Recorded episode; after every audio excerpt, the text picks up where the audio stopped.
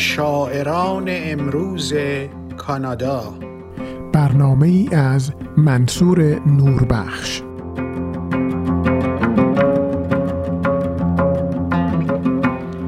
لحظه هایتان بهاری روزهایتان شاداب.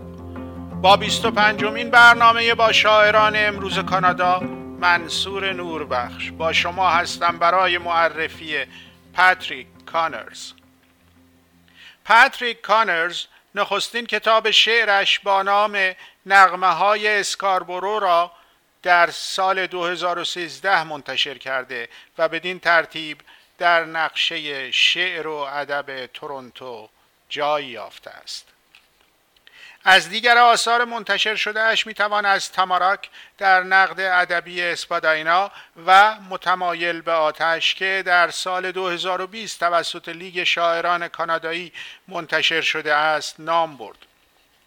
اولین مجموعه کامل شعر او به نام زندگی دیگر به زودی توسط انتشارات موزاییک منتشر خواهد شد.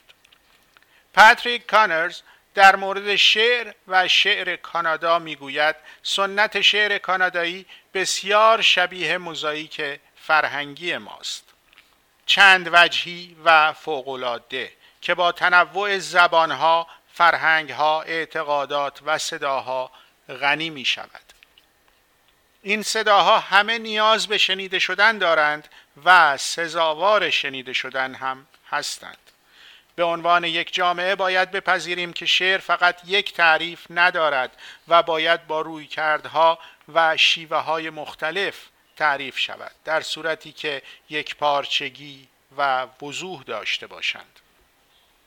فقط در آن زمان است که ما می توانیم یک کانون شاعرانه واقعا کانادایی داشته باشیم. پاتریک کانرز دو شعر برای ما خوانده که در انتهای برنامه با صدای شاعر میشنوید و من ترجمه آنها را برایتان می‌خوانم. شعر اول آماده. یک شعر طلوع خورشید پس از تاریک ترین شب است. پاسخی غیر منتظره به دعایی شورانگیز. بهره ای گسترش یافته از الهامی نادیده گرفته شده که فقط انتظار به اشتراک گذاشته شدن دیده شنیده و حس شدن دارد. یک شعر الهامی است. به سرعت ثبت شده قبل از از دست رفتن. بریدن ساختن دوباره بریدن. تا وقتی که آماده خواندن شود. و شعر دوم حماسه. پاهایم دقیقا در زمان حال چشمانم متمرکز بر آینده. راه باریک و خطرناک و سخت به نظر می رسد آخته با خشم و تنها.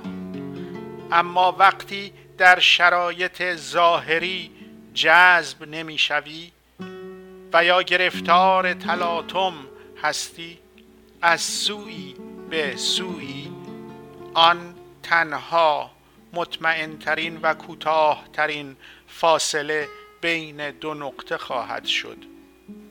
گذشته گذشته است. و زمان حال چیزی نیست جز هدیه‌ای زود گذر. من برای آینده پا می فشرم و اعتماد دارم به آنچه که به ارمغان خواهد آورد.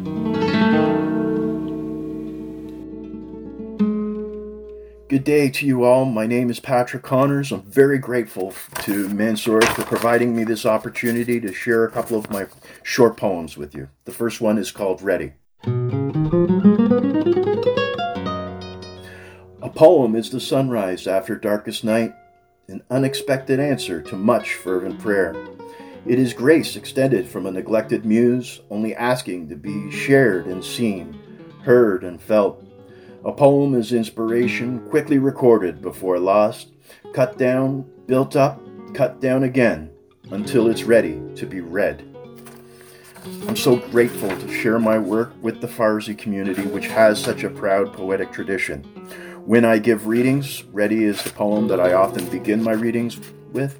Now I'm going to share with you the poem I usually end my readings with Epic. My feet set squarely in the present, my eyes firmly focused on the future. The narrow way seems dangerous and hard, wrought with strife and lonely. But when not absorbed in seeming circumstances or caught up in wavering from side to side, it merely becomes the surest and shortest distance between two points. The past has passed, and the present is but a fleeting gift. I will hold out for the future and trust in what it brings. I hope you enjoyed my work. I hope I get to come up to the city of Ottawa and share it with you more directly. And thank you very much for listening.